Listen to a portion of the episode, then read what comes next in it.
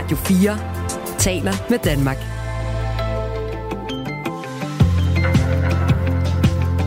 Velkommen til Radio 4 morgen. Vi har 55 minutter at rute med indtil klokken slår 9. En af historierne er i virkeligheden vokset frem i en form for uld i mund på statsminister Mette Frederiksen, der i går blev spurgt på et pressemøde, om man skulle forbyde Mohammed-tegninger. Når vi er klar med et lovforslag, så kommer vi til at fremlægge det, og så lad os tage diskussionen. Men, men hvorfor der. kan du ikke sige klart nu, vi kommer ikke til at lave lovgivning, der på nogen måde griber ind i ytringsfriheden, i, i den forstand, at man altså fortsat skal kunne lave grin med religion herunder også øh, islam? Fordi jeg ganske enkelt synes, det vil være mere øh, fornuftigt og klogere, at vi diskuterer lovforslaget, når regeringen er klar med lovforslaget. Det var Joachim B. Olsen, tidligere folketingsmedlem og nu ansat på BT som politisk kommentator. Og i øvrigt øh, Aalborg-dreng, og de har kendt hinanden i mange år, så derfor kunne de godt krydse de klinger der, uden at der blev rigtig dårlig stemning. Men altså, hvis Mette Frederiksen synes, det var ekstremt vigtigt, at man må tegne Mohammed, så øh, skjulte hun det godt lige på det tidspunkt der. Derfor øh, er den diskussion sådan genåbnet, i hvert fald i en bagdør, som vi kan øh, åbne her øh, om cirka en halv time. Ja, øh, jeg, jeg har bare brug for at sige, at Christian Rabia Madsen, politisk øh, ordfører for Socialdemokratiet, også fremstod som øh, komiske Ali øh, Rabia Madsen i et interview med BT, hvor de prøver at få ham til at svare på det, øh, og han gentager den samme talelinje øh, seks gange. Så øh, det er altså noget, Socialdemokratiet ikke vil melde ud om. Men vi havde Morten Dalin med, politisk ordfører for Venstre tidligere om morgenen, som sagde, at det kommer ikke til at ske med Venstres velsignelse. Nej, Øh, måske er det i virkeligheden en storm i et glas vand, men det er jo væsentligt, og det er jo, øh, det er jo en af de mest principielle ting, vi har diskuteret de sidste 18 år. Så derfor er det overraskende, at Mette Frederiksen siger, som hun gør, eller ikke siger noget. Claus Seidel er bladtegner og tegnet en af de 12 Mohammed-tegninger. Han øh, gæster Radio 4 morgen om en halv time. Øh, vi bliver jo lidt ved sagen her om lidt, når vi skal tale om en vej, som opkaldes efter en anden Mohammed-tegner. Ja, hvis du øh, har brug for at byde ind, og det må du meget gerne, så foregår det på øh, nummer 1424, hvor til du sender en sms-besked. Så havner den hos øh, Kasper Harbo og Jakob Grosen, som er dine veloplagte værter her til morgen. Godmorgen. Godmorgen. Du lytter til Radio 4 morgen. I byrådet i Danmarks næststørste by, Aarhus, blev man i går enige om, at man godt kunne støtte et forslag om, at en vej skal opkaldes efter bladtegneren Kurt Vestergaard, der tegnede den mest ikoniske af de 12 Mohammed-tegninger i 2005. Det er en vej, der ligger ved Jyllandspostens gamle hovedkvarter i Viby, og dermed slutter man altså også ringen i forhold til det. Forslaget er i første omgang sendt til videre behandling i et vejnavneudvalg, der ligger under Aarhus Byråd. Øh, men altså flertal for og et øh, mindre tal imod. Mindretallet, det var konservative, radikale venstre og enhedslisten, som ikke synes, det var det rigtige at gøre. En del af bekymringen går på, at det vil blive opfattet som endnu en provokation i den muslimske verden at opkalde en vej efter den mand, der lavede den tegning, som både førte til Mohammed-krisen på dansk jord og angrebet på Charlie Hebdo i Paris.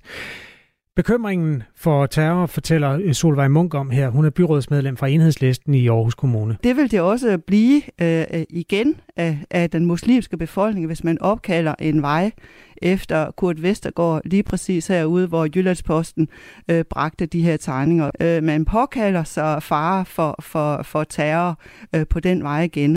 Under Mohammed-krisen, der var Fatih El Abed rådgiver hos Udenrigsministeriet, og han er med os nu. Godmorgen. Godmorgen. Hvordan vurderer du potentialet i det her? Altså, vil det provokere den muslimske verden, hvis man opkalder en vej efter Kurt Vestergaard? Øhm, da jeg talte med dine kollegaer i går øh, eftermiddag, der var der ikke rigtig særlig meget i det arabiske medier, men så kom det, øh, skal jeg love for, øh, i går eftermiddag, sits på eftermiddagen aften, øh, og se det i nat, der, der var det altså en stor nyhed øh, rigtig mange steder. Øh, jeg har ikke rigtig haft mulighed for at, at, at, at læse øh, arabiske aviser øh, her til morgen, øh, har skæmt det sådan hurtigt. Men, men i hvert fald lyheden er nået frem. Og, og, og det, der bekymrer mig selvfølgelig, det er ikke, hvad du og jeg og, og os danskere altså mener og, og synes om det her. Ikke? Altså, vi vil, vi vil nok øh, ryste på hovedet, øh, trække på smilebundet og sige ja eller nej og være ligeglade i sidste ende. Øh, det, det jeg mener og, og, og, øh, er påfaldende her, det er timing. Øhm, og, og derfor vil jeg gå et skridt videre og kalde det øh, endnu mere en provokation, men kalde det for obstruktion i forhold til øh, det diplomatiske arbejde, som er i fuld gang øh, af vores fantastiske diplomater, øh, både herhjemme, men også rundt om i Mellemøsten og den muslimske verden, og rigtig mange andre steder, skal jeg lige helst at sige. Øh, de arbejder på fuld tryk, øh, øh, og det ved jeg rigtig meget om, øh, for netop at, at afværge, at vi står alene i verden, at vi står alene hele Europa, øh, i forhold til øh, jamen, alle de mærkelige ting og alt det, alt, det, alt det populistiske tiltag, der simpelthen bare øh, vælter ind efterhånden. Ikke? Og det her, det er altså bare øh, et, endnu et populistisk tiltag i rækken af mange desværre. Og timing, det er altså, det kan ikke, det kan ikke, det kan ikke være værre simpelthen. Hvordan kan du tillade dig at kalde det et populistisk øh, tiltag, at man vil opkalde en vej efter en mand, der havde sit virke i byen, og som i øvrigt øh, stod på mål for ytringsfriheden med sin egen krop? Se, øh, hvis man går tilbage til maj måned, øh, så, så, så var forslagstilleren fra, fra Danmarks Demokraterne altså ude alene på i virkeligheden at markere sig som et nyt parti, der gerne vil markere sig i forhold til det her ulidelige debat, den ulidelige debat omkring øh, vores værdier og, og i forhold til resten af verden. Øhm, og, og, og, og det overrasker mig ikke, at det er kommet på banen igen, men jeg synes bare, det er så, øh, øh, øh, jeg vil ikke kalde det for deprimerende, jeg vil bare sige, så skuffende, at ansvarlige partier øh, som Socialdemokratiet, men også den grad SF, hopper med på vognen. Øh, og det er netop timing, som jeg øh, er mest bekymret for, fordi der er ikke rigtig brug for at markere os yderligere. Jeg tror, det er, den er øh, forstået over alt i verden, ikke mindst af den arabiske verden og muslimske verden, at vi, øh, vi, øh, vi værner Øh, øh, øh, om, om vores værdier og, og, og redde til at forsvare dem. Og jeg kan, jeg, kan, jeg kan fortælle så meget i forhold til dengang med tegningkrisen, at der var folk ikke et sekund i tvivl om, hvor Danmark stod i forhold til den sag. Øh, og at en undskyldning var slet ikke på, på tegnebrættet, fordi at det her, det vil simpelthen bare ryste hele regeringen og hele samfundet, hvis man sagde øh, nej til tegninger, og at man sagde undskyld på vegne af Jyllandsposten dengang. Så den er forstået. Så jeg øh, stiller mig bare uforstående øh, øh, i forhold til timing nu her, mens vores diplomater arbejder på drøn. Og det er simpelthen det, der bekymrer mig. Mm. Og dagen efter, at tosserne i Al-Qaida altså kom med endnu en trussel igen, igen, igen. Det her det er jo et stykke kommunalpolitik, som ikke i den forstand... Øh, altså jeg tror ikke, man var helt klar over, hvor stor korankrisen var, da det her forslag blev stillet. Det handler om Kurt Vestergaard mere end det handler om koraner i hvert fald. Men du siger så, at så sammenfaldet i timingen gør, at det er en dårlig beslutning lige nu. Hvad er det, du har lagt mærke til i de medier, du har nået at læse om, omkring dækningen af den her sag, øh, som altså er et, et sted i Danmark, som er korankrisens øh, epicenter sammen med Sverige? Jeg, jeg, jeg kan fortælle, at, at det ene medier, øh, som, som bragte, som en af de første bragte nyheden, en af de øh, utallige, så der er jo, øh, husk lige på, der er cirka 500 øh, øh, øh, satellitkanaler i den arabiske verden, altså øh, panarabiske kanaler, ikke? og, og, og, og det, det, det gælder bare om at bringe øh, det her nyheder om at forsvare islam og muslimer, altså som, øh, som, som det første. Ikke? Og, og, og den ene kanal, en af de største i øvrigt, jamen det kunne engang udtale øh, navnet på Aarhus. Altså, øh, det, det, det, var simpelthen, øh, det, var, det, det var simpelthen komisk. Øh, så så det, det var ikke det afgørende, hvor det fandt sted. Det afgørende var, at nu sker der endnu et skridt i form af, af, af i forhold til at provokere muslimer og at fornærme deres religion. Og, og det, hvad det er, det skal du, jeg, øh, du og jeg som danskere ikke bekymre os om. Det igen, jeg synes er bare mærkværdigt, det er, at man vælger at, at gå sammen med et populistisk parti øh, øh, som øh, Danmarksdemokraterne og gå ind i den her sag, mens netop et regeringsparti, det er statsministers, øh, statsministerens parti, går meget ind for at vi skal forhåbentlig altså skabe en form for dialog igen med den arabiske og muslimske verden. Ikke for undskyld, ikke for at beklage, men igen eh, for at forklare, hvad det er, det her øh, går ud på. Og at det ikke handler om at fornærme nogen, men at det er ytringsfriheden, som vi øh, sætter altså højt her i landet. Det her forslag kommer altså fra en mand i Danmarksdemokraterne, der sidder i byrådet i Aarhus. Det blev debatteret første gang i går, og det handlede konkret om at omdøbe den vej, der i dag hedder Grøndalsvej, der ligger i den sydlige ende af Aarhus i Viby, bydelen til Kurt Vestergaards vej. Øhm, der er der stemmer imod det, også ud fra den betragtning, at man normalt venter fem år i forhold til personens dødsdag, og de fem år er faktisk ikke gået endnu, når det gælder Kurt Vestergaard. Noget af det, som også blev sagt af en øh, socialdemokrat ved navn Lone Hindø, der førte ordet på den sag i den debat, som vi øh, tilrettelagde i går her i radioen, var, at man ikke havde lagt sig fast på, hvilken lokalitet det lige præcis var, der i givet fald skulle opkaldes efter Kurt Vestergaard. Man kunne også tage en, en plads, hvor der ikke boede nogen, for eksempel, hvis man nu vurderede, at øh, truslen mod lige præcis de mennesker, der opholder sig på Kurt Vestergaards vej, var større. Fatih El Abed er altså rådgiver hos Udenrigs, eller var altså rådgiver hos Udenrigsministeriet under Mohammed-krisen, og kritisk over for timingen. Hvad skal man gøre fra dansk side, hvis man vil overbevise dem om, at øh, det her det er bare et stykke kommunalpolitik? Det betyder ikke så meget øh, sådan i forhold til, det er ikke for at provokere nogen.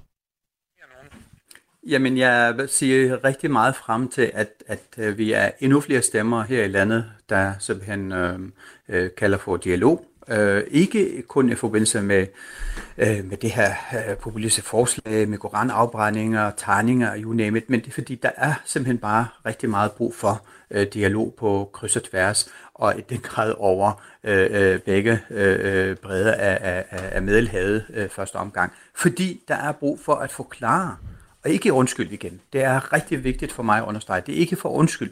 Der er ingen, der overhovedet undskyld dengang. Men det var simpelthen for at forklare, hvad det hele egentlig går ud på, og at det ikke er et land, og det er ikke korstog, og det er ikke noget mod islam og muslimer, og at når der står demonstrationer her, så står der altså kun to og afbrænder Koranen. Altså, der skal ikke mere end det. Det er det, som jeg virkelig siger rigtig, rigtig meget frem til. Og igen, det er bare virkelig nedslående, at et regeringsparti og et, et parti som SF går ind i det her nu, hvor netop altså vores fantastiske øh, øh, øh, øh, mennesker i, i, udenrigs, i udenrigstjenesten overalt, både i Danmark og i udlandet, er i fuld gang med at afværge, at vi simpelthen bliver isoleret og undskyld boykottet, og måske også endda angrebet af tosser, der bare venter på det mindste for at markere sig i forhold til, hvad de også i øvrigt kalder for en værdikrig.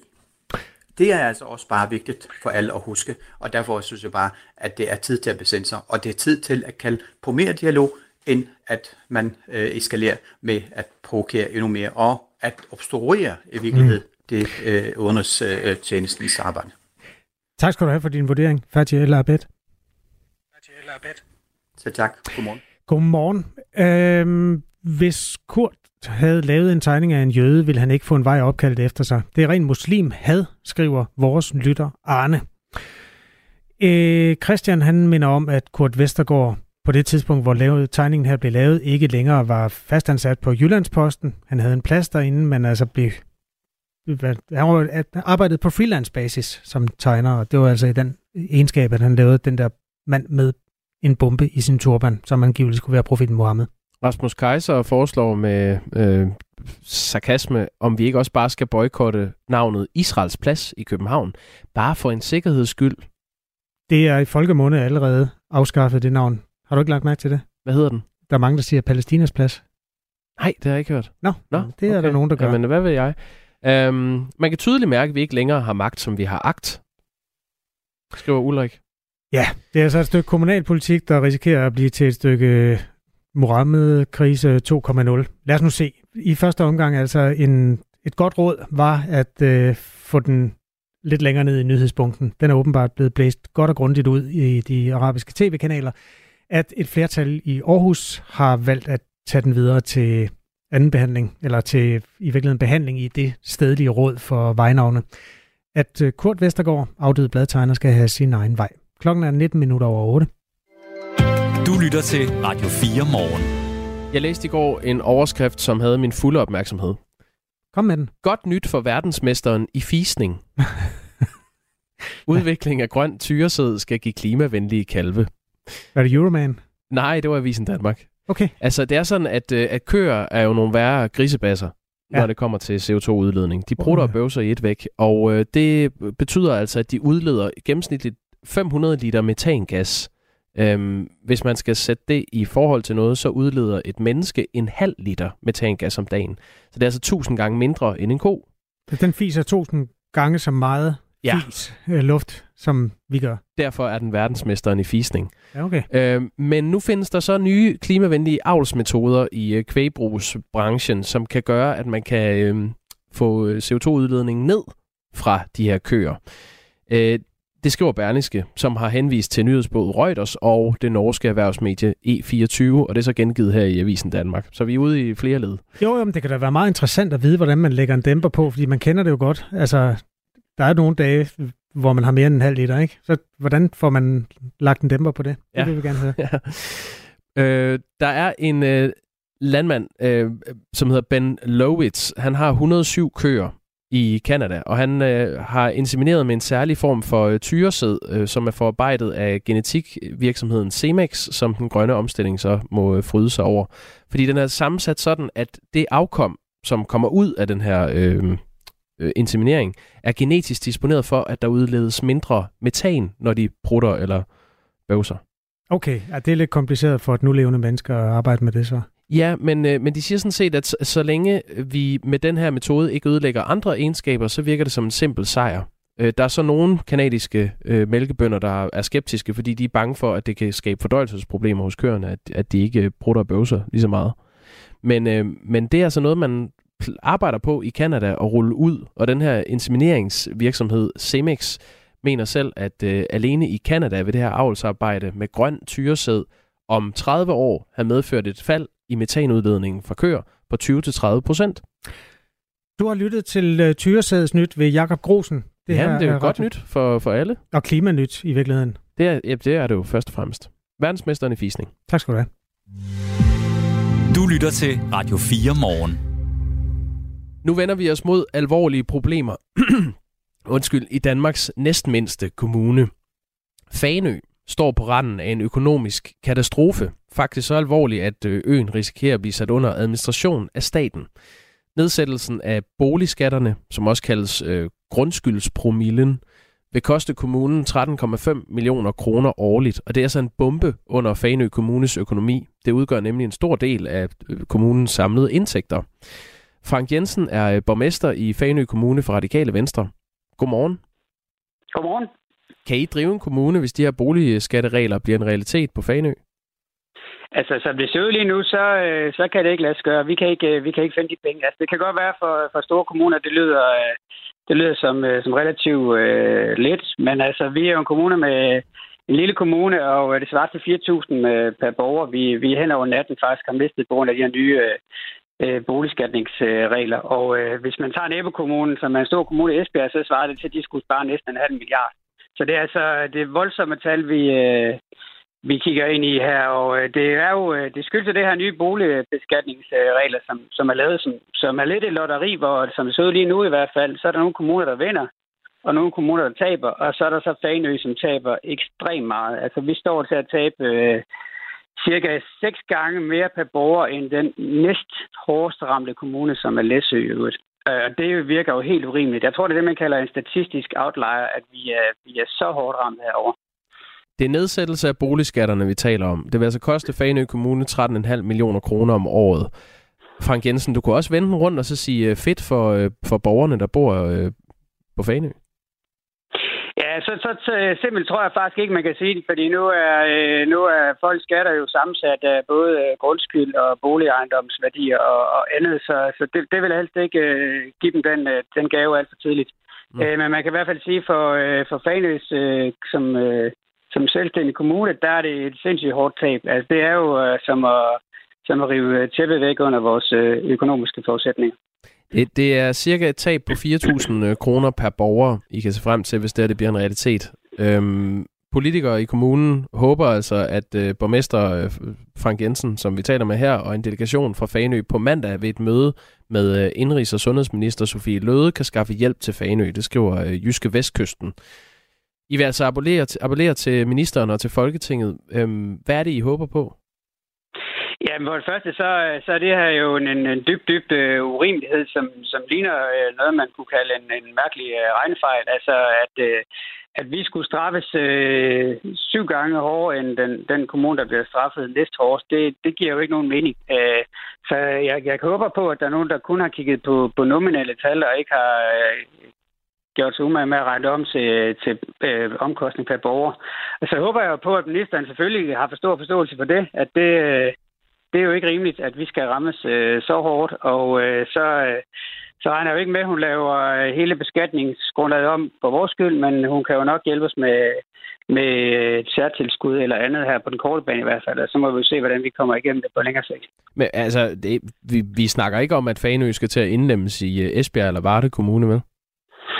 Altså, det, det er alle politikere, der her, og de står jo sammen om, at, øh, at det her det skal løses, og uh, vi, vil, vi vil kæmpe alt, hvad vi kan for at fastholde øh, vores selvstændighed. Altså, det er jo heller ikke sikkert, at lige nu har vi jo ikke nogen uh, specielt god gave, kan man sige, uh, så det er jo ikke sikkert, at det lige skal gå den vej. Men det, det, det er nok det sidste, Altså, der er vi slet ikke endnu. Nu er vi jo der, hvor de her skøn, vi har fået, det er jo heller ikke endeligt endnu. Vi er faktisk at lave nogle nye skøn i næste uge. Så derfor er det også vigtigt at sige, uh, lad, os nu lige, uh, lad os nu lige lade være med at melde vand på væggen, og så håbe på, at, uh, minister, hun selvfølgelig godt kan se, at det her det er, det er ikke hensigtsmæssigt. Frank Jensen, borgmester i Fanø Kommune for Radikale Venstre. Øhm, det her det har jo været undervejs i noget tid, de ændrede boligskatteregler. Der kan måske sidde en lytter eller to, som hører det her og tænke, det burde jeg have set komme på Fanø. Har I, har I levet over evne? Nej, det har, det har jo ikke noget med at gøre med at leve over evne. Det er jo, det er jo helt forkert. Altså, vi, vi har faktisk i forvejen øh, sparet ret kraftigt øh, på Fanø og har øh, haft øh, gode, øh, god balance mellem indtægter og udgifter, men det her, det er jo, øh, det er jo rimelig kompliceret, og alle ved jo, de her nye beskatningsregler på, på boliger, og de har været under meget, meget længere undervejs. Og nu kommer de så, og de, øh, de rammer sig også meget, meget uheldigt. Øh, og øh, der, der var det jo normalt sådan, at det skulle så blive udlignet i udligningsreformen, hvor man så øh, mister på gyngerne, det får man ind på karusellerne. Det er bare ikke tilfældet lige præcis for Fanøs vedkommende. Altså, vi, øh, vi taber sådan set øh, meget mere, end vi, vi får. Øh, og det, det kunne vi ikke have forudset. Øh, vi har først fået tallene øh, for nyligt, og øh, vi har jo så heller ikke fået de endelige tal endnu. Det er jo derfor, vi råber vagt i gevær nu. Mm. Jamen, øh, vi må se, hvad der sker, øh, Frank Jensen. Øh, det kan altså godt være, at vi lige laver en opfølgning på det her.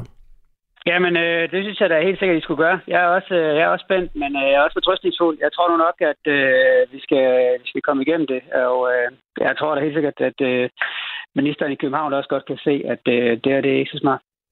Tak fordi du var med. Selv tak. Borgmesteren fra Radikale Venstre i Fanø Kommune. Klokken er tre minutter i halv ni. Du lytter til Radio 4 morgen.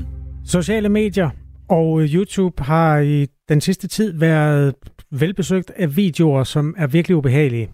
Nemlig af slanger, der er i gang med at æde sig selv. Altså, man kan da godt udtrykke at æde sig selv. Det er noget, man taler om i mellem- og langdistanceløb. Ja. Det her, det er simpelthen slanger, der bogstaveligt talt æder sig selv. Altså har fået fat i deres egen hale med deres mund, og så begynder at, at spise fra en ende af. Og så Ja. det, det får jo enden på et tidspunkt, kan man sige. Hvor kommer det fænomen fra? Jamen, det er øh, nogle videoer, der er optaget af slanger i fangenskab. Altså, slanger i naturen, de har godt regnet ud, at det er ikke af vejen frem. Men altså, slanger, der er fanget, er åbenbart stresset eller i en eller anden forstand så forstyrret, at de kan finde på under de der omstændigheder at angribe noget, de tror er en anden slange, men det viser sig så at være dem selv. Ja, De- og det de ligner- opdager det for sent. Man ser jo, du ved jo heller ikke, hvordan din nakke ser ud. Det ved slanger så godt, men... Ja. Nå, øh, videnskab.dk har beskrevet det her fænomen og talt med en slangeekspert, som faktisk øh, medgiver, at det er noget, der finder sted blandt slanger i fangenskab. Det er stærkt ubehageligt, fordi det, der sker, når du spiser dig selv, som Ja. slange betragtet, det er, at din hale havner nede i maven, og så begynder fordøjelsessystemet, og slangers fordøjelsessystem, det er jo altså virkelig stærk øh, syre. De kan jo fordøje en hel kanin. Øh, Ja. øh, den begynder jo så at, at nedbryde dens egen hale, og det betyder, at den får sår og infektioner osv. osv. Sang, slangens tænder er indrettet sådan, at de er bagudrettede, altså hvor dine tænder går lige ned, Mm. så du kan knuse noget mellem tænderne. Så slangens, de peger ligesom indad i munden. Ja. Det er ret snedigt, når du får fat i noget, fordi så er der sådan en form for modhage i det. Men det betyder faktisk også, at hvis du en dag som slange betragtet begynder at æde din egen hale, så kan du ikke spytte den ud igen. Er der eksempler på slanger, der simpelthen har spist sig selv? Jamen jeg ved Og hvad er faktisk, så tilbage? der ligger nogle videoer, men det ser simpelthen så ulækkert ud, så jeg ikke kun set dem færdige. Men det er et virkelig godt spørgsmål. Altså, hvornår opdager man, at det er en fejl, og hvad sker der, hvis man bare bliver ved med at spise? På et eller andet tidspunkt, så er der bare sådan et stort rundt nul jo. Det er ikke sjovt, Jacob. Nej, det er det ikke. Det er det virkelig ikke. Men jeg er ikke så sart, så det kan være, at de skal sidde og se sådan en video under nyhederne. Så kan jeg lige fortælle om det. Du har fire minutter til at se slangevideoer. Det efterfølges af en øh, debat, som i virkeligheden er sprunget ud af, at statsministeren ikke rigtig svarede klart på et spørgsmål, som hun fik på et pressemøde i går. Mette Frederiksen blev spurgt, om hun komplet vil afvise et forbud mod religiøs satire herunder Mohammed-tegninger. Og det var ikke et klart nej. Derfor vokser diskussionen frem igen. Lyt mere om fire minutter. Nu er der nyheder på Radio 4. Tusindvis af danskere sparer op til pension, og mere end der er brug for ifølge pensionskassens anbefalinger. Og det kan ende med at have negativ indvirkning på samfundsøkonomien, skriver Berlingske. 700.000 danskere har ifølge avisen deres nuværende opsparingsniveau kurs mod at spare mere op, end hvad de behøver. Vurderingen bygger på beregninger udført af Danica Pension, som er Danmarks næststørste pensionsselskab med flere end 750.000 kunder. De fleste pensionskasser anbefaler ifølge Berlingske, at man gennem sit arbejdsliv sparer nok op til at få 80% af sin slutløn udbetalt som pensionist. Især unge med fuld indbetaling gennem hele livet har medregnet deres øvrige formuer udsigt til at skyde over målet, ifølge Danias beregning, skriver Berlingske. Det kan skabe frygt for, at for mange personer dermed kan gå tidligt på pension og efterlade et hul på arbejdsmarkedet og i den danske økonomi. En kapitalindsprøjtning er på vej til dansk kvindefodbold. To af Danmarks største klubber har nemlig meddelt, at de vil satse på kvindefodbold fra næste sæson. Og der taler om FC København og FC Midtjylland, det skriver TV2 Sporten. Og dermed har 8 ud af 12 klubber i Superligaen nu kontraktfodbold for kvinder eller fremskredne planer for det. Lars Søndergaard, der er tidligere landstræner for det danske kvindelandshold i fodbold, fortæller, at de nye tiltag kommer til at gavne kvindefodbolden. Der bliver lige muligheder for piger og drenge. Øh, det har der ikke været. Øh, tidligere måtte pigerne søge øh, i næsten til egne klubber og lave egne klubber Øh, for at blive tilgodeset. Øh, nu øh, kommer de to store klubber også ind over en, en meget naturlig proces i øvrigt, at, at Øh, at, de, at piger og kvinder får lige muligheder øh, og samme muligheder, som, som drenge og, og, og mænd har. Global mangel på kakao kan meget snart blive en realitet. Det sker, da det er usandsynligt, at Ghana når sin mål for kakaohøst denne sæson. Det skriver Bloomberg. I Ghana, der er verdens næststørste kakaoproducent, forventes denne sæson den dårligste høst i 13 år Så, og sæsonen den slutter næste måned. Mere præcist vurderes det, at høsten vil ramme næsten en fjerdedel under målet, skriver Bloomberg. Det risikerer at give priserne på kakao et yderligere skub opad, efter de i forvejen er steget i år, lyder det. De hidtidige prisstigninger har skyldtes ekstreme vejrforhold, som har svækket produktionen. Og denne gang kan det også tilskrives mangel på gødning i Ghana. Udsigterne i nabolandet Elfenbenskysten, som er verdens største eksportør af kakao, er ikke meget bedre. Her forventes høsten at falde med næsten en femtedel i forhold til sidste år, melder mediet. På global plan betyder udfordringerne i Vestafrika, at verden for tredje år i træk ser ud til at ende i underskud i kakaoproduktion i forhold til efterspørgelsen. Myndighederne på Hawaii har fået stor kritik for ikke at advare nok om dødelige naturbrænde, og de insisterer på, at det ikke havde reddet liv, hvis man havde sat sirener i gang. Det skrev nyhedsbruget AFP. Mindst 110 personer er døde i skovbrænde, der har jævnet byen Lahania på Hawaii-øen Maui med jorden. Nogle indbyggere vidste ikke, at de var i fare, før de så selve flammerne. Men lederne af Mauis krisestyringsagentur, der styrer et netværk af 80 sirener, forsvarer beslutningen om ikke at igangsætte sirenerne, da flammerne havde byen. I dag får vi en lys dag med sløret solskin, dog i perioder mere skyet, og i eftermiddag måske en by i de sydøstlige egne. Temperaturen den kommer til at ligge mellem 17 og 22 grader, og der kommer en svag til jævn skiftende vind. Du lytter til Radio 4 morgen. Husk, du kan skrive en sms til os på 1424. Vores lytter Thomas skriver, øh, sådan en øh, slange, der æder sig selv, hedder vist en oboborus. Og det er han ret i. Det er et gammelt symbol, der viser en slange eller en drage, der spiser sin egen hale. Det er noget fra oldegyptisk ikonografi, som Thomas husker så rigtigt. Og vi omtalte, at det også sker for virkelige slanger, nogle gange i fangenskab, reaktion på stress og dårlig livskvalitet. Har du, mens øh, der har været nyheder, fået set den video med en slange, der æder sin egen hale? Jeg er dybt rystet. Ja, det er ulækkert, ikke? Jo. Jeg har set to videoer af slanger, der æder deres egen hale. Den ene giver slip, den anden når aldrig at give slip. Den, øh, den æder videre, og det bløder. Men jeg har ikke set det øjeblik, hvor slangen har indtaget hele sig selv. Nej. Det er der ikke øh, fotografi af. Nej, det er simpelthen for, for meget. Man kan se det på videnskab.dk, hvis man er til den slags. Det er jo altså et stykke biologi, der ikke er særlig fedt. Vi kommer til at bruge noget tid på en varmblodet debat. Øhm, og lad os bare begynde med det samme. Øh, klokken er 5 minutter over halv ni. Og det her det er en verdensomspændende potentiel krise, der udspringer i virkeligheden både af koranafbrændinger og af et stykke lokalpolitik i Aarhus.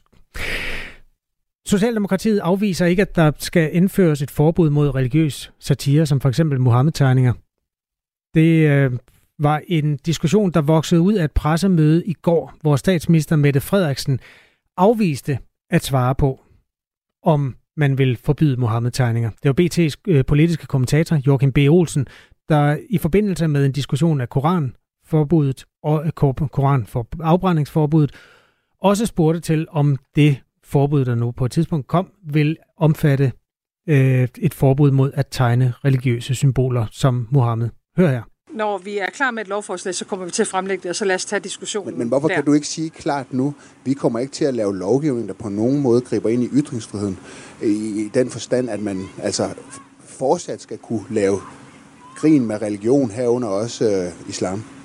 Fordi jeg ganske enkelt synes, det vil være mere øh, fornuftigt og klogere, at vi diskuterer lovforslaget, når regeringen er klar med lovforslaget. Lyden her er fra BT, altså på et pressemøde i forbindelse med Socialdemokraternes sommergruppe møde. Det var i hvert fald ikke noget klart nej til sådan et forbud. Claus Seidel er bladtegner og stod bag en af de 12 tegninger, der blev bragt i Jyllandspostens kultursektion tilbage i 2005. Godmorgen. Godmorgen. Hvad tænker du, når du hører det her? Det er en begrænsning af vores ytringsfrihed. Hvorfor? Fordi hvis vi pludselig ikke må det, der vi er sat til som bladtegnere, nemlig at ytre os og kommentere daglige begivenheder, så er det da en begrænsning. Det her kommer jo altså efter 18 år, hvor man fra dansk side har stået fast på retten til at tegne, og der er jo ikke noget forbud endnu. Hvorfor Nej. er det væsentligt for dig, hvad statsministeren siger i en bisætning til et sommergruppemøde i den her sammenhæng? Det som heller ikke, om det er. Altså, vi må, som hun selv siger, vi må jo afvente det lovforslag, som, som man arbejder på, og begynde at, at gisne om, hvad, hvad det vil ende ud i, er vel øh, ikke det, man skal. Vi er jo nødt til at afvente og høre og læse, hvad der står i det lovforslag. Så det vil jeg gøre. Jeg vil ikke begynde at, at, at vurdere selv øh, ud fra en bisætning ved et sommermøde. Jakob Holtermann er lektor i retsfilosofi på Københavns Universitet og har forsket i retten til at lave blasfemisk satire, altså tegninger af Jesus, eller Mohammed, eller hvad man nu har lyst til. Han mener, at det er et problem, hvis den danske lovgivning tager hensyn til den her trussel fra de muslimske lande, fordi han mener ikke, det vil gøre Danmark mere sikkert så er det øh, øh, en af de mest fundamentale former for magtkritik, vi har i vores arsenal i liberale demokratier. Øh, en af de vigtigste måder at angribe øh, magtfulde institutioner på, traditionelle politiske bevægelser, men også religioner, der har kolossal indflydelse. Bare tænk på, hvad vi går igennem i denne her tid øh, på grund af pres fra øh, en religion. Og derfor mener han altså også, det er problematisk, at øh, statsministeren ikke sådan i tygt og tyndt, og selv på sommergruppemøder, står fuldstændig fast på retten til at tegne, hvad man vil. Øhm, du har selv mærket konsekvenserne ved at tegne profeten Mohammed. Kan en lovgivning mod religiøs satire være med til at beskytte dig og dine kolleger?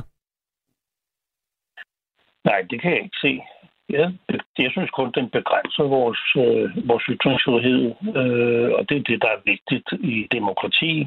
Og det er vigtigt, at man har lov at skabe øh, kunst, hvad vi som adtegner mener, vi gør, og sætte det ind i et journalistisk kontekst. Det er det, der er vigtigt. Og hvis vi begynder at svække det, så ved jeg da ikke, hvor vi så ender. Claus Seidel, nu har du skulle leve med det her i 18 år selvom den første Mohammed-krise og den anden Mohammed-krise jo er gået nogenlunde i sig selv, så vokser de fuldstændig samme røster jo frem øh, i forbindelse med debatten om koranafbrændinger. Hvordan har det været for dig at opleve det? Jeg synes sådan set, det er svært at sammenligne det, fordi der er altså forskel på at være journalistisk bladtegner og, og, og, og kommentere en situation, som vi jo gjorde i 2005, og så øh, og begynder at brænde øh, hellige skrifter af. Det, det, jeg synes ikke, jeg kan, jeg kan ikke se sammenligningen. Det må jeg sige. Og derfor har jeg hverken behov eller øh, evne til at, at, at forholde mig til det jeg tegner, og det er det, jeg gør, og det er det, jeg slås for øh, sammen med mine gode kollegaer.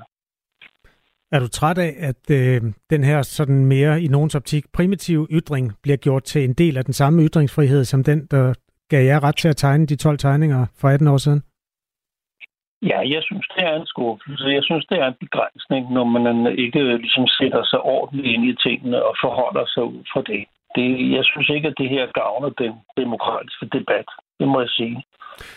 Den her debat, den stikker jo i alle retninger i de her dage. Øhm, I Aarhus Kommune havde man på sit byrådsmøde i går et øh, dagsordenspunkt, der var rejst af Danmarksdemokraterne, og det handler om potentialet for at navngive en vej efter øh, den nu afdøde tegner Kurt Vestergaard, der tegnede den mest kendte af de 12 tegninger, nemlig den med Mohammeds øh, turban øh, udformet som en bombe med en spruttende lunde på. Øh, har du en holdning til det? Fordi det bliver også gjort til en, en del af det diplomatiske problem lige nu. Vil det være en god idé at navngive en vej efter Kurt Vestergaard? Jeg vil sige, at jeg vil blive øh, bedrøvet, hvis der så ikke bliver 11 andre veje med vores andre 11 tegneres navne. Man skal jo være død i fem år. Okay, men der er et par stykker, der desværre er gået bort på grund af alder, så, så skal de da i hvert fald have en vej. Så synes jeg, det er en god idé. Men at fremhæve Kurt Vestergaard som den eneste, ja, det er stor respekt for Kurt og hans tegning, men, men, men jeg synes da også, vi andre sled i det. ja, det der fulgte i debatten var jo sådan diskussionen om, hvorvidt det ville være en provokation. Synes du, at man bør hedre øh, de tegnere, der stod det her igennem, herunder dig selv? Nej, det synes jeg simpelthen ikke det, det, det, det skulle gøre for meget ud af det. Vi har lidt med det, og det var vores egen beslutning for 18 år siden, og den står vi ved, og, og, og, og så lad det være ved det. Claus Seidel, har dine erfaringer fra Mohammed-krisen ændret dit syn på, hvad man kan og ikke kan tegne? Nej, det synes jeg ikke, men, men derfor kan der stadigvæk øh, øh spidse ørerne, når vores øh, øh, statsminister øh, begynder at tænke i den retning, fordi det synes jeg, øh, det er ikke godt. Vi er nødt til at, at fremme den her ytringsfrihed og gøre den endnu stærkere og endnu mere bevidst. Jeg er godt opmærksom på, at, at der er mange forbehold i vores vores ytringsfrihedsret. Så vidt jeg ved, er det 421 punkter, man skal øh, begrænse sig på. Men lad nu være med at gøre det til 422. Jeg taler altså med Claus Seidel, der er bladtagende og stod bag en af de tegninger, som blev bragt i Jyllandspostens kultursektion i 2005 under overskriften Mohammeds ansigt. Øhm, nu sagde du, at du er lidt med det i 18 år. Når så fronterne bliver trukket hårdt op igen, og nogle islamistiske miljøer buller mod Danmark. Føler du dig så troet? Nej, det gør jeg ikke. Det ved jeg ikke. Jeg, jeg tror, jeg er blevet tykkodet af at, at, at, at være øh, en del af, af, det her i alle de mange år. Jeg, har, jeg må beklage, jeg har aldrig følt mig synderlig nervøs. Det er jeg da glad for at høre. Det, det, det, det er sikkert min egen fejl. Claus Seidel, øh, tak fordi du vil være med i Radio 4 morgen. Det var godt at hilse på dig i den her kontekst. Det er kun hyggeligt, og tak for det. Bladtegner Claus Seidel. Klokken er 8.43. Radio 4 taler med Danmark. Pride-ugen er i fuld gang. Den kulminerer på lørdag med den helt store parade i København. Men hvad er der egentlig af rettigheder at kæmpe for i dag, her øh, mere end 50 år efter, at øh, homoseksuelle for alvor fik øh, rettigheder her i, i Danmark som homoseksuel gruppe? Det findes der vidt forskellige holdninger til, alt efter hvilken generation man spørger. Torben Rasmussen er født i 1959. Han sprang ud som homoseksuel for 50 år siden, og han har været en del af miljøet længe, selv sagt, har blandt andet kørt Homobarn Centralhjørnet i København igennem 20 år, og hvis man spørger ham, så mener han eksempelvis, at LGBT plus bevægelsen i Danmark er nået i mål. Altså i min optik er der ikke særlig meget at kæmpe for i Danmark i hvert fald. Jeg mener, vi har opnået det, vi kan. Og jeg ved godt, vi sidder, fordi vi skal være uenige om nogle ting, og der er der også andre ting, øh, som vi talte allerede om det, inden vi kom herind, altså noget som hate crime, skal selvfølgelig bekæmpes på en eller anden måde, men det er jo ikke, man har jo ikke en rettighed til at... Jeg kan ikke sige, at det er en rettighed, man kæmper for. Siden Torben Rasmussen sprang ud for 50 år siden, har der været nogle kampe at kæmpe, som han øh, ikke nødvendigvis mener skal kæmpes i dag. Men ifølge Peter Edelberg, som er LGBT-historiker på Københavns Universitet, så mener han fortsat, at der er kampe at kæmpe for, kæmpe for, for øh, LGBT plus miljøet. På en måde så er der ikke sådan en helt stor forskel, så ligner den meget. Øhm, altså der er fra, fra 1960'erne, så begynder øh, først bøsser og lesbiske og få øh, ligestilling i dansk lov, først i straffeloven, og så i forhold til øh, ægteskab og familie, og også beskyttelse imod øh, mod hadtale og diskrimination. Øhm, og på mange måder er det det samme, som man arbejder for i dag, så er skal vi sige, den juridiske ligestilling stort set opnået.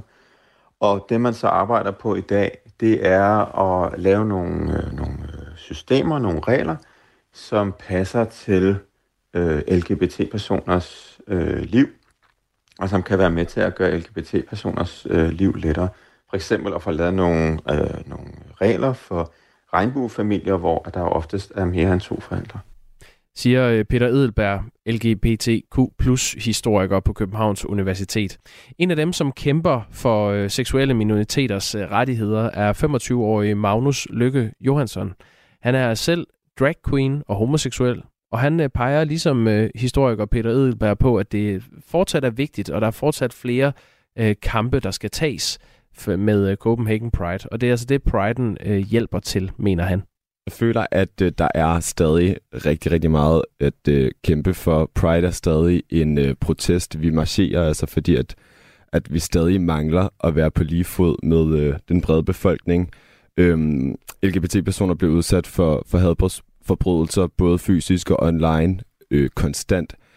Og der er altså rigtig mange, der ikke melder de her hadforbrydelser, og når de ikke bliver meldt, så ved vi ikke, at der er det større problem.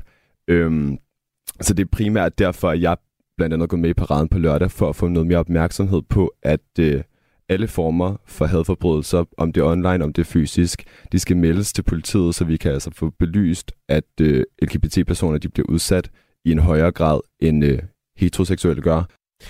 Det sagde altså Magnus Johansson, øh, som er øh, halvt så gammel som øh, Torben Rasmussen. Det er begge to generationer af homoseksuelle, begge en del af LGBTQ plus miljøet, og så Peter Edelberg, som er historiker med fokus på øh, LGBT-miljøet.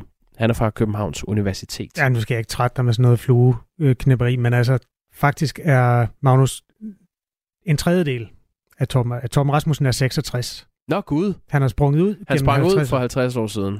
Så det er jo så, øh, Magnus Lykke Johansen er 25 år. Det er fuldstændig ligegyldigt, men tak. Ja, velkommen. Øhm, hvis du har noget at byde ind med, så er nummeret herind 14 24 1424. Radio 4 taler med Danmark. Det har Bjarne Holm fra Hillerød. Han er en politisk aktiv mand og også en sms-mæssigt aktiv mand, og han hentede opmærksomheden på noget, jeg faktisk ikke lige havde set. Han skriver vedrørende koran- og kirkeafbrændinger i Pakistan. Så har man lige brændt en række kristne kirker af. Hvorfor protesterer vi ikke over det, spørger Bjarne retorisk.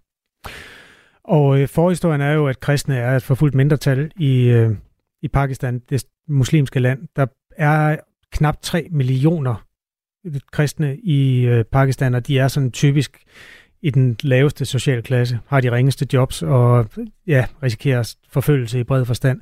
Nyheden er ifølge CNN, at øh, otte kirker er blevet vandaliseret, og mange af dem er der stukket øh, ild i.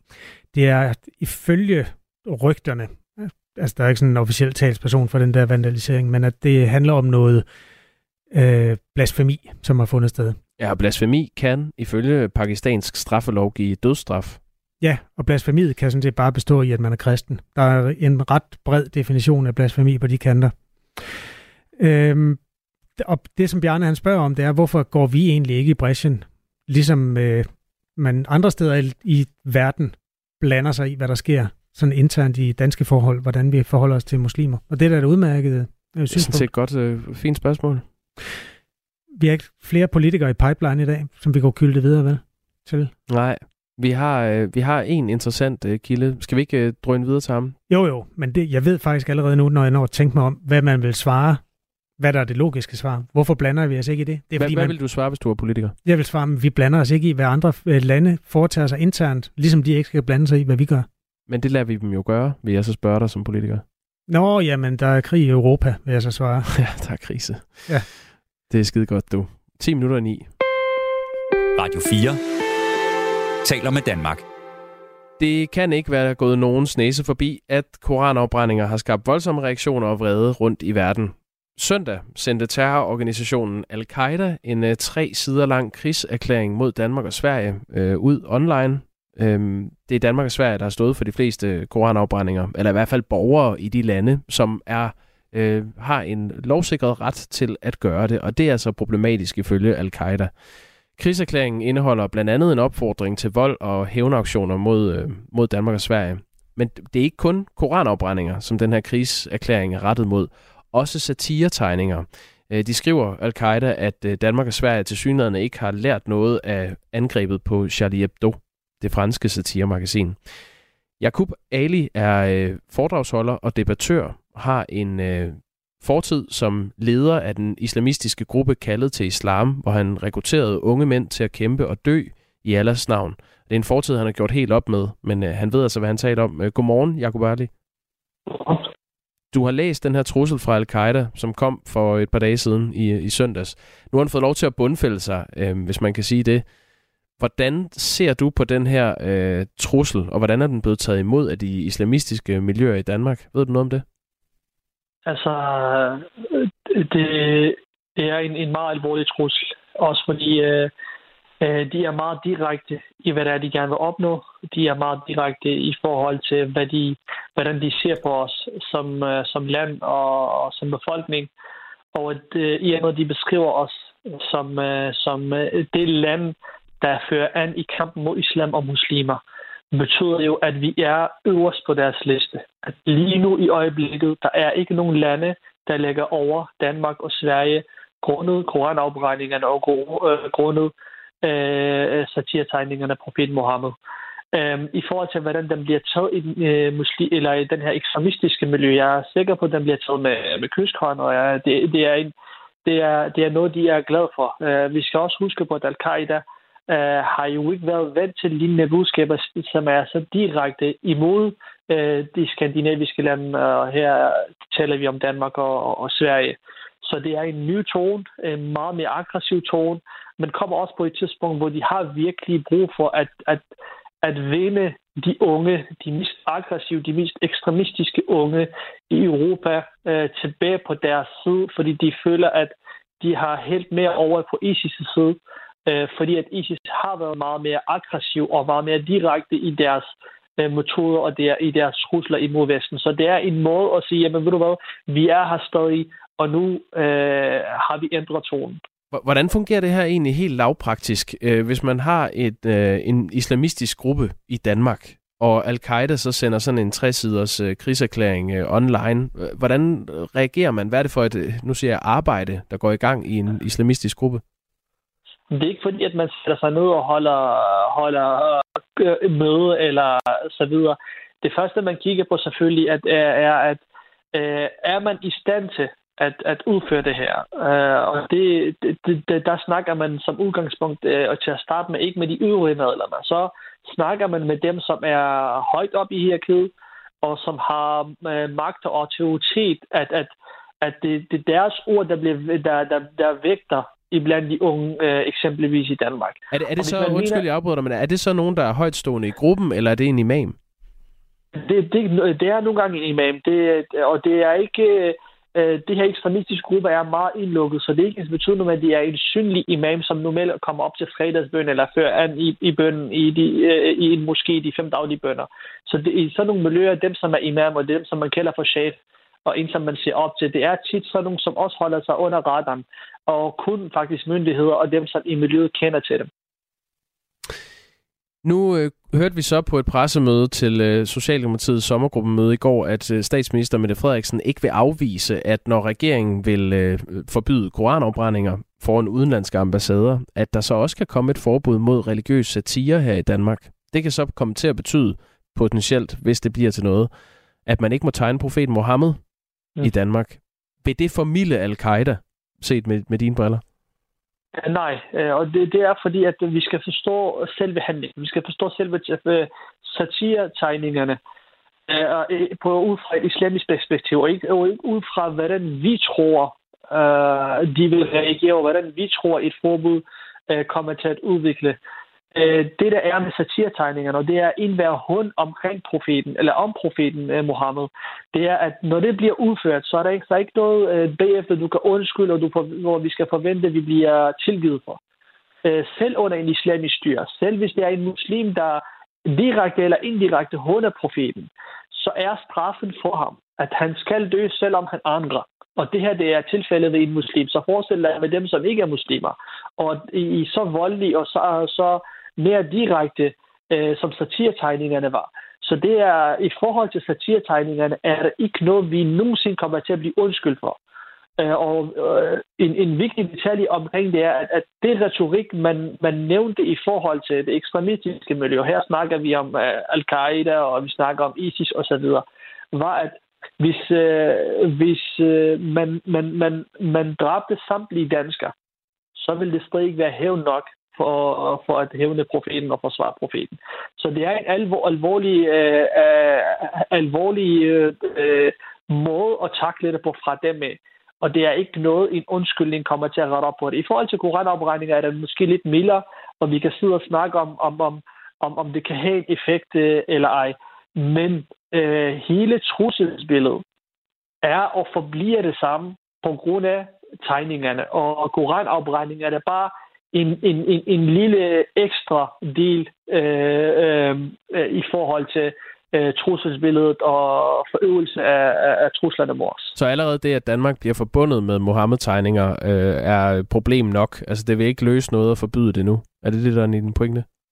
Det, det vil det ikke. Og, det, og her snakker jeg ud fra de islamiske tekster og, og ud fra øh, de juridiske øh, inden for islam. Øh, og det, det vil ikke løse noget, fordi straffen for det er ikke noget, man kan, blive, man kan, man kan undgå at være undskyld. Og det gælder mm. en muslim, og det gælder også dem, som ikke er muslimer.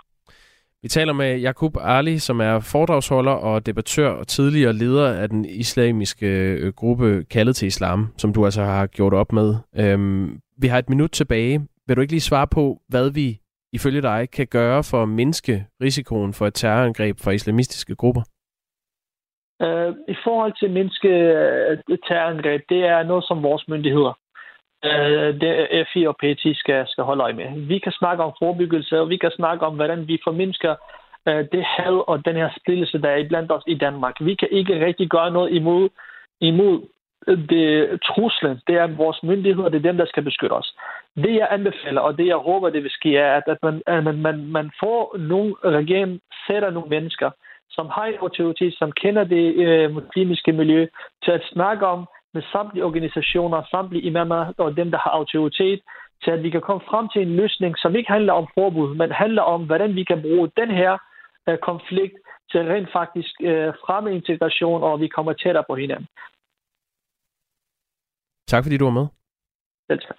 Jakub Ali, foredragsholder, debattør med øh, erfaring med emnet. To minutter i ni er klokken. Lytter til Radio 4 morgen. Som er et tre timers nyhedsmagasin, der indleder dagen her på Radio 4. Og Radio 4 indledte sin tilværelse 1. november 2019. Der var det også to, Gø og Gokke, Jakob ja. Grosen og Kasper Harbo, der mm. sendte sammen. I morgen sender vi sammen for sidste gang. Ja. Og det er fordi øh, Gø har fået nyt arbejde.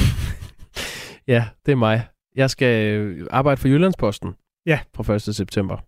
Ja, og det føles jo lidt som at få øh, amputeret alle sine negle på en gang, men ikke desto mindre, så har vi jo en hel dag at gøre med, eller vi har tre timer i morgen, hvor vi skal sende det her program sammen. Det skal nydes hver sekund. Der bliver ikke lavet om på Radio 4 i den forstand, at vi vil stadigvæk sende Radio 4 morgen alle hverdage mellem 6 og 9, men øh, det er altså sidste gang, hvor Jakob Brosen er her, sådan i, i den her omgang. Du bliver sgu hurtigt træt af det der gammelmandsmiljø dernede. Men lad os nu øh, øh, vente og se. Ikke desto mindre, så glæder jeg mig meget til, at vi har de tre timer at rute med. Det gør jeg også. Bestemt. Vi har jo sendt mange timer sammen. Ja, vi det- kender hinanden. Det er som free jazz. Ja, det er ingen hemmelighed. Der er en lytter, der skriver øv. Tak. Ja, det er som Simon og Garfunkel. Men øh, Nu er det bare Garfunkel fremover. ja, jeg vil sige, nu er det Simon fremover. Du kan jo sætte det nede med dit øh, mikrofonhår og lave din podcast på Jyllandsposten, når den tid kommer. Okay. Men øh, heldigvis, vi har de der tre timer, så det skal vi nok... Øh, vi skal nok lave et ordentligt program i morgen. Ja, det er det vigtige. Vi, øh, vi går tidligt i seng i aften. Det gør vi. Om fem minutter er det Sylvester, Sylvester hedder han, Guldberg Røn, øh, vores gode kollega, der styrer debatprogrammet Ring til Radio 4. Nu er klokken 9. Du har lyttet til en podcast fra Radio 4. Find flere episoder i vores app, eller der, hvor du lytter til podcast.